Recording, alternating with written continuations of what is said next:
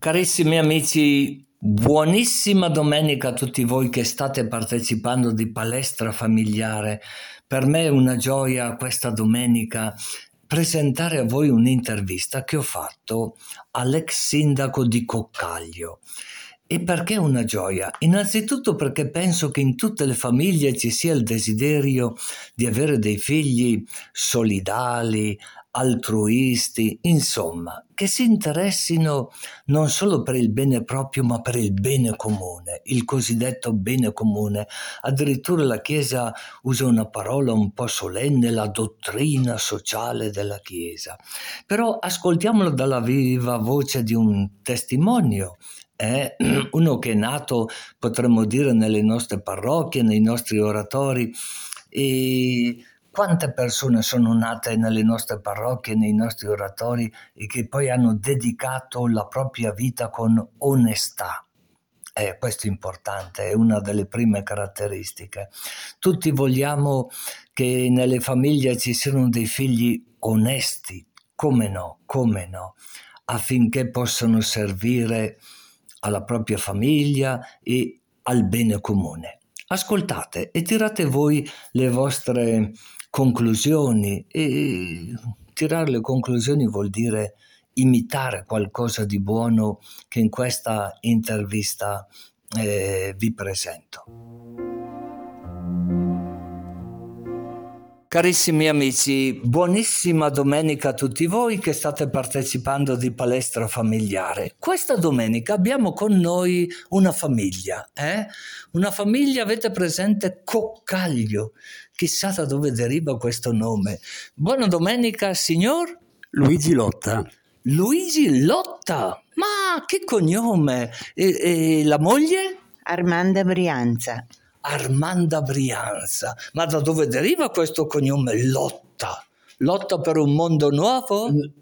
Beh, lo, dal punto di vista dell'impegno sì, in questo senso. Dal punto di vista della denominazione diciamo che l'unico riferimento che mi è capitato di vedere rispetto a questo cognome era uh, riferimento che aveva sede eh, nel mondo scandinavo alcuni cognomi con questo nome in Finlandia e in Norvegia. Ma pensa un po', ma pensa un po' come, ovviamente... come, come è piccolo il mondo, no? Armanda, Luigi, quanto tempo è che siete insieme, che siete sposati? Da 47 sempre? anni.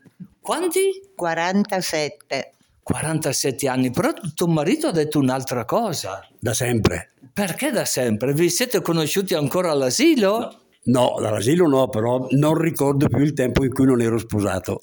Che bello questo, che bello. Avete fatto anche un po' di fidanzamento oppure una stot- è stata una cosa... Tre anni. Tre anni, tre anni. Perciò se ho capito bene tu sei di Coccaglio e tu Armanda? Chiari. E, e come avete fatto tra Chiari, tra Chiari e Coccaglio quanti chilometri? Cinque. Ah beh allora andavi a piedi. Assolutamente, con un gruppo di amici frequentavamo abitualmente il viale Mellini di Chiari avanti e indietro, così anche... E, e come hai fatto a capire che Armanda era fatta per te? L'occasione è stata abbastanza particolare perché è stata eh, il festeggiamento per la vincita di uno scudetto da parte della Juventus e come si usava fare da parte di parecchi ragazzi si organizzavano eh, caroselli di macchine in giro per il paese e per i paesi limitrofi. Ma santo cielo, non posso, chiedere, non posso, credere che la Juventus abbia favorito persino dei matrimoni. Armanda, tu come hai fatto a capire che lui era adatto per te in mezzo a questi amici, a questa combricola? Ma dopo frequentandoci ci siamo conosciuti, lì ci siamo un po' frequentati, quindi... Certo, però, però, dicono che c'è come un input, un input, no? Eh, eh, tre anni, eh, tre anni non sono pochi giorni, però eh, sentite un po', eh, hai un cognome così particolare, Lotta, Lotta, Mm, a cosa ti riferivi prima? Mm, all'impegno sociale, qualcosa del genere? Diciamo che una delle, delle esperienze più significative che ho fatto quando da, da, da, giovane diciamo è stato negli anni 70 anche un'esperienza politica e un'esperienza nell'ambito del sociale. Ovviamente non... Un'esperienza politica che cosa vuol dire nell'ambito del sociale? Sei diventato sindaco magari? No, in quei tempi assolutamente no, facciamo parte di un gruppo di amici che avevano anche non meriti particolari, ma quelli, quello sicuramente diciamo, interessante di desiderio di impegno a favore della comunità e dei suoi abitanti e a favore in particolare eh, di, alcuni, di, alcuni, aspetti della società, particolarmente quello delle, delle persone anziane delle persone anziane. Amici, voi che state partecipando di palestra familiare, sappiate che io ho conosciuto ieri proprio questo signore, Luigi Lotta, a un convegno, un convegno lì al Paolo VI su, diciamo così, l'economia globale. Pensate un po' a questo tema che fa parte un po' della dottrina sociale della Chiesa, no? E che importante, voi ai vostri figli, innanzitutto, quanti figli avete? Due, una femmina. Ti ricordi i nomi? Valeria e Federico. Valeria e Federico, anche a loro gli avete insegnato il valore dell'impegno sociale? Beh, diciamo che non è stato necessario fare un vero e proprio insegnamento perché anche i nostri figli, partendo probabilmente anche dall'esempio che vedevano in casa, sono stati da sempre e lo sono tuttora sensibili a, diciamo così, a quell'impegno a favore dei soggetti ritenuti più deboli. Dei, oh, che interessante questo, no? Perciò è qualcosa che si trascina. Mi viene mi viene spontaneo chiedervi, voi da papà e da mamma, quali sono i valori che vanno trasmesso? Guardiamo, guardiamo e cominciamo da Chiari. Armanda, papà e mamma, quali sono i valori che ti hanno trasmesso che ti porti dietro ancora adesso? Purtroppo il mio papà è morto giovane, ma la mia mamma, noi eravamo quattro sorelle, le due nonne in casa, quindi eh, la famiglia era fondamentale e la mia mamma mi ha insegnato che con le nonne, con le persone anziane, con i bambini, con i bisognosi, bisognava metterci un po' di impegno e così sono cresciuta. Così sei cresciuta, perciò questo ha formato un po' la tua mente, il tuo cuore, la tua coscienza, dico bene? Certo. Certo, certo, certo.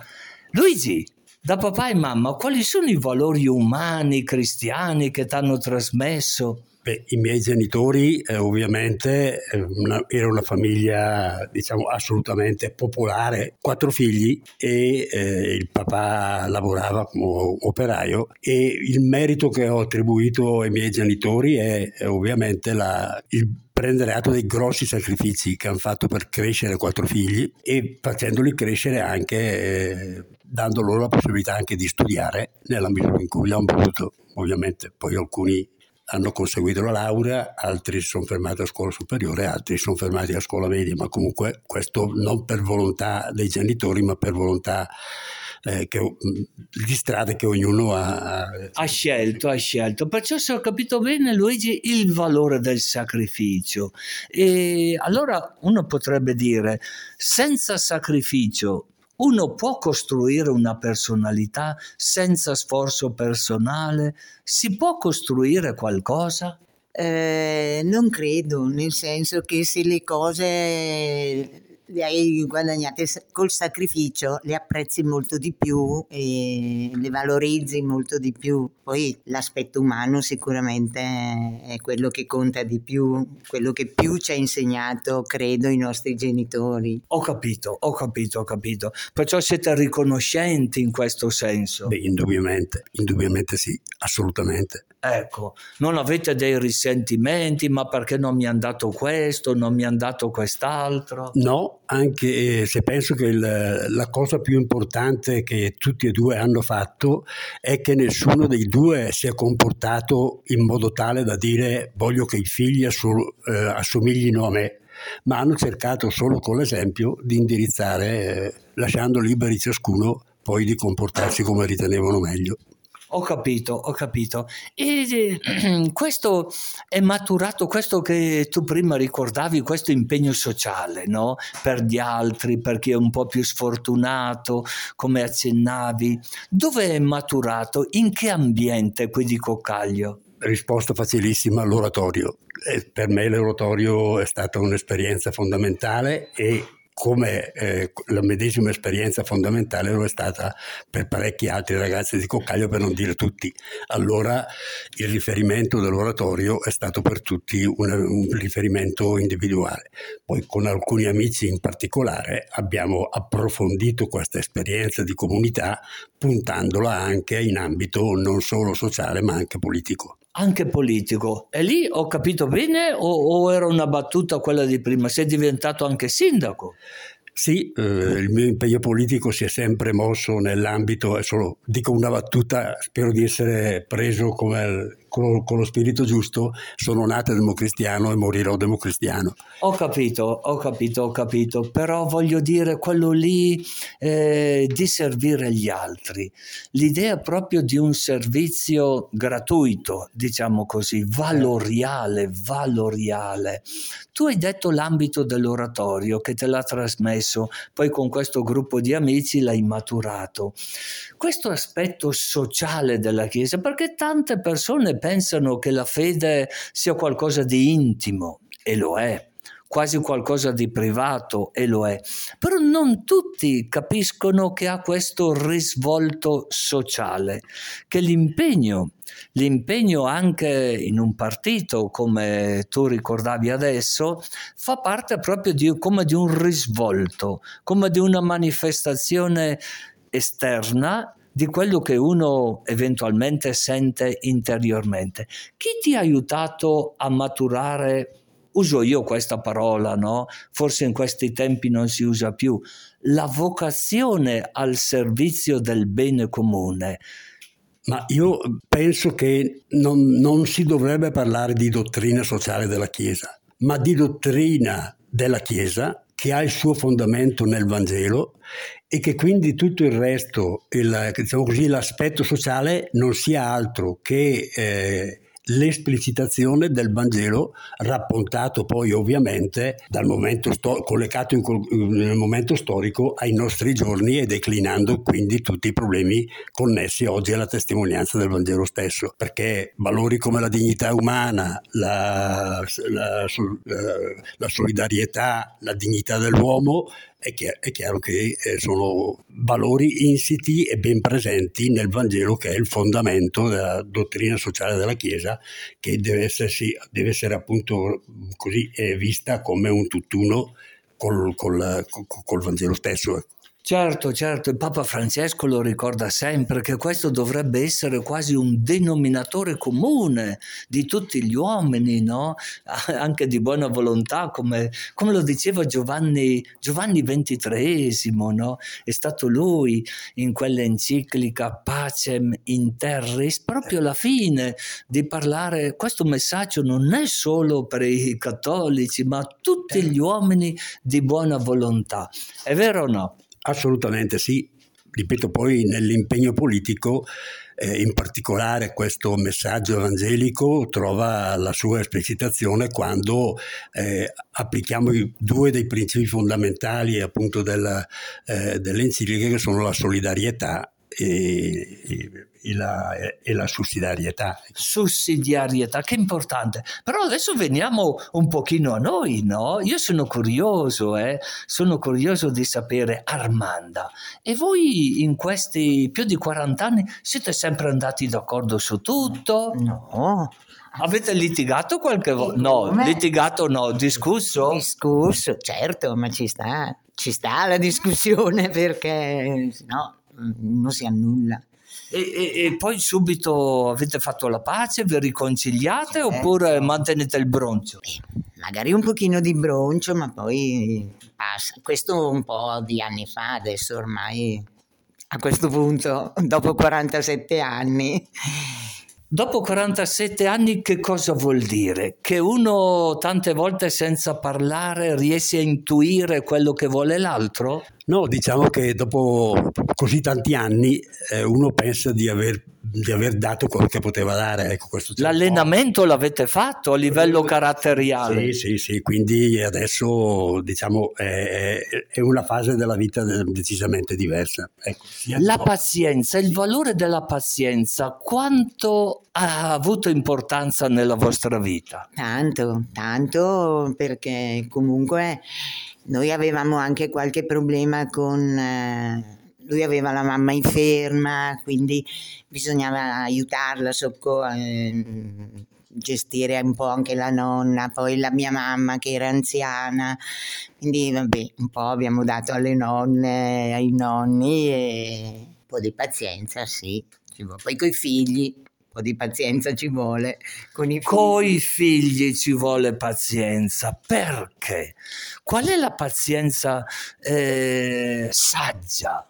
Che bisogna avere coi figli, anche se uno eh, lo capisce solo col tempo, solo col tempo si capiscono alcune cose. È, è quello che abbiamo concordemente sempre applicato quando naturalmente coi figli, specialmente nel, nel, nell'età adolescenziale, c'era ovviamente una vita, una, una, visione diversa di una vita, una visione diversa. Eh? Noi abbiamo sempre detto proseguiamo con la nostra strada e con la nostra testimonianza augurandoci che non so quando, magari fra vent'anni, capiscano e si rendano conto che quel che facevamo, magari anche sbagliando umanamente, lo facevamo perché volevamo comunque testimoniare il bene che volevamo loro. In buona fede, in buona fede. Allora, importante seminare. Tu parlavi dell'età dell'adolescenza. Proprio in questo momento, cari amici che voi ascoltate, è entrata una nipote in casa appunto di Armanda e di Luigi. Che nome ha vostra nipote? Beatrice. Quanti anni ha? 15. Luigi, sei d'accordo che i 15 anni tuoi o i tuoi Armanda non sono quelli di oggi? Assolutamente. Facile essere d'accordo con un'affermazione del genere. E siete d'accordo che la parola adolescenza, che si usa ancora ovviamente, c'è qualcuno molto saggio eh, che ha scritto anche dei libri che l'ha chiamata l'età dello tsunami e marito e moglie che scrivono dei libri proprio appropriati per papà e mamma che stanno vivendo questi tempi. L'altro libro famosissimo che ha scritto questa coppia, pensate un po', tutto troppo presto. Già nel titolo c'è tutto, no? Uno potrebbe anche non comprare questo libro tutto troppo presto. Poi loro lo vanno declinando con tutte le esperienze matrimoniali che hanno avuto. Lo tsunami. Perché secondo voi tanti papà e mamma oggi non sanno eh, come imbastire un discorso tante volte, non è che fosse stato facile per voi, no? Però oggi eh, sembra che già le braccia siano cadute, siano cadute e non, non sanno più che cosa fare. Cosa, non so se la mia analisi è corretta, è correttissima, basti pensare, è diverso profondamente il contesto di quando noi eravamo genitori nei confronti dei, dei nostri figli e di quello che si trova ad affrontare mia figlia nei confronti dei, dei suoi figli, perché banalizzando potremmo dire è cambiato il mondo. È basta, cambiato il mondo. Basta riferire comunque a un aspetto, quello che è oggi il mondo dei social. Eh, ha, ha, completamente cambiato per i giovani il modo di rapportarsi, il modo di vivere i, loro, i rapporti fra di loro e il modo di vedere i, i loro rapporti con la società complessiva e con i problemi della, della loro età. Della loro... Corretto, corretto, però io sto pensando a quei valori che voi avete appreso proprio anche dai vostri genitori, dai primi anni, se ho capito bene, di fidanzamento, i primi anni di matrimonio, se ricordo bene l'idea di sacrificio che avete eh, colto dalla vita, la pazienza. Secondo voi è importante avere anche nei nostri tempi una scala di valori dove uno può dire questo sta al primo posto, poi viene un'altra cosa e non mettere magari al primo posto delle cose opinabili, delle cose come potremmo dire un po' passeggere, come le mode, come le mode. Avere una scala di valori, secondo voi, ancora oggi è importante? Sicuramente sì, e comunque questi valori credo che anche nell'età adolescenziale li riescano a capire o dall'esempio della famiglia o parte anche dall'oratorio, quel poco di oratorio che ancora c'è, dalle compagnie che fanno, che però scelgono, scelgono in base a dei valori che comunque questi ragazzi secondo me hanno. Vedo me... la mia nipote. Sì. Che cosa fa di bello tua nipote? Mia nipote fa il liceo però ecco qui frequenta, lei abita a Gussago, però ha le amiche da quando andava all'asilo qui e quindi... Qui, qui a Cocaglio? Cocaglio, quindi eh, adesso per esempio è andata a raggiungere le amiche, va all'oratorio qui agli incontri per gli adolescenti, perché di fondo credo che qualche valore Ecco. Io vi ringrazio per il vostro tempo, qui mi hanno preparato anche, eh, non so se sono delle pastine, un tè, sono persone molto gentili, molto amabili e pensavo proprio che gentile questa persona. Oggi, come oggi, nei nostri tempi, prendo spunto dal tuo cognome, eh, lotta. In quegli anni che tu hai maturato l'impegno sociale, anche politico, fino a diventare sindaco, la parola lotta io non avrei mai immaginato che facesse parte proprio del... aveva tutto un altro significato. Oggi come oggi, qual è la prima lotta che bisogna fare? Sì e sì, senza dire ma ognuno scelga quello che vuole. Non lo so se qui Cocaglio è un paradiso terrestre, anche delle cose bellissime che... Perché quando io giro un po' per queste interviste per palestra familiare, e vengono fuori delle cose, sapete, no? Sembra che quasi il tema delle droghe in generale, no? E tante volte sembra che non siamo capaci di lottare con quella forza e con quella determinazione che forse nei tuoi anni, quando ti sei avvicinato no, a questo servizio sociale, era più forte. Sembra che anche le famiglie no, eh, si stiano un po' adagiando a questo fiume a questo, io ho detto delle droghe in generale, potrebbe essere l'alcolismo eh, del sabato sera, potrebbero essere altre cose, no? Come si fa ad andare controcorrente? O dobbiamo lasciarci trascinare tutti al disastro, all'apocalisse, al fine del mondo? Secondo me senza avere nessuna pretesa di giudicare eh, le persone. Sono due gli elementi che secondo me oggi eh, hanno, mh, costituiscono un segno di profonda preoccupazione e che determinano diciamo così, il comportamento umano, l'egoismo e la solitudine. Penso che siano questi due oggi problemi. L'egoismo che è quello che non ci porta a vedere o a considerare che il mio problema è anche quello degli altri e che quindi risolvere un problema di un altro vuol dire risolvere anche il mio. L'altro è quello della solitudine, che oggi non è più sufficiente. Dico il problema rispetto alla domanda che mi ha fatto delle agenzie educative. Una volta uno non era solo anche perché nell'oratorio trovava tutto quella, quello aveva, di cui aveva bisogno dal punto di vista aggregativo dell'impegno, poi ognuno faceva le, le sue scelte in assoluto livello.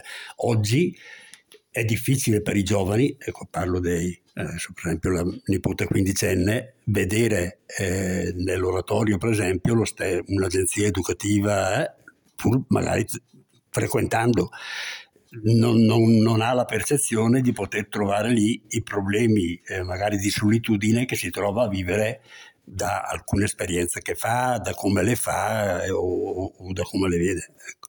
Quindi eh, solitudine e, e, egoismo sono le due cose di cui oggi un, un giovane può, può, può soffrire diversamente da una volta. Perciò egoismo, come diceva, io dico mia nonna, perciò già eh, due generazioni, eh? perché se dico mia nonna vuol dire non quella di mio papà, ma...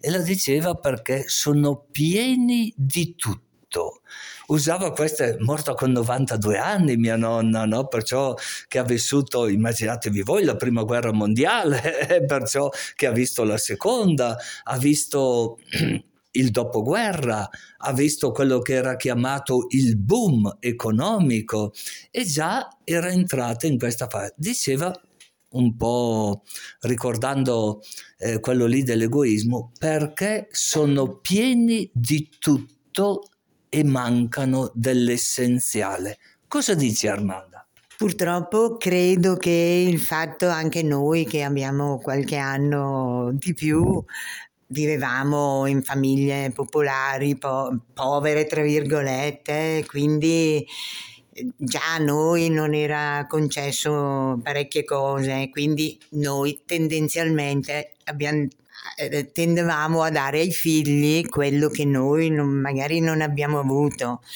I figli l'hanno un po' interiorizzato e lo passano ai nostri figli. Dopo è vero, le, i social, la televisione, purtroppo di valori. Ci trascinano, ci tra... pregate un po', avete fede voi, Luigi, Armanda, pregate un po'. Di fondo sì, anche se magari la nostra come dire, la pratica religiosa si limita alla messa della domenica e a, e a poche altre occasioni. Insomma. Preghi per tuo marito. Prego per mio marito, prego per i miei figli, prego per i miei nipoti. Ma è vero che lui ti vede sempre bella? Non lo so, me lo chiederei a no, lui. Chi ti ha regalato quel coso lì dietro? Ah, sì. Chi te l'ha regalato? Lui. Come? Lui quando... Ah, vedi, vedi, ecco, ecco. E allora eh, io vi ringrazio, vi le, eh, la vostra domenica. Dillo, dillo quello che ti ha regalato tuo marito. E a tutte le famiglie che ci stanno ascoltando vogliamo dedicare proprio questo bellissimo messaggio che Luigi ha dedicato qualche anno fa a Armanda. La bellezza di una donna non è nei vestiti che indossa, nel corpo o nelle maniere in cui si acconcia i suoi, co- acconcia i, su- i suoi capelli. La bellezza di una donna può essere vista nei suoi occhi, che sono la porta del suo cuore, il posto dove risiede l'amore. La bellezza di una donna non è nel volto, la vera bellezza di una donna è riflessa nella sua anima è la sua amorevole gentilezza, la passione che mostra e la bellezza di una donna con il passare degli anni può solo aumentare. Eh, bravissimo Luigi, hai fatto bene a regalarlo a tua moglie. Amici, guardate che non è una, una preghierina piccolina. Io dico che almeno è 40 per 40, eh? perciò lo tiene proprio qui in cucina, bene alla svilta, bene alla vista. Auguroni, buona domenica a tutti voi. Grazie. Grazie, auguri anche a lei. Amici, nuovamente buona domenica e a domenica prossima se Dio vuole, no? Un abbraccio grande a tutti voi.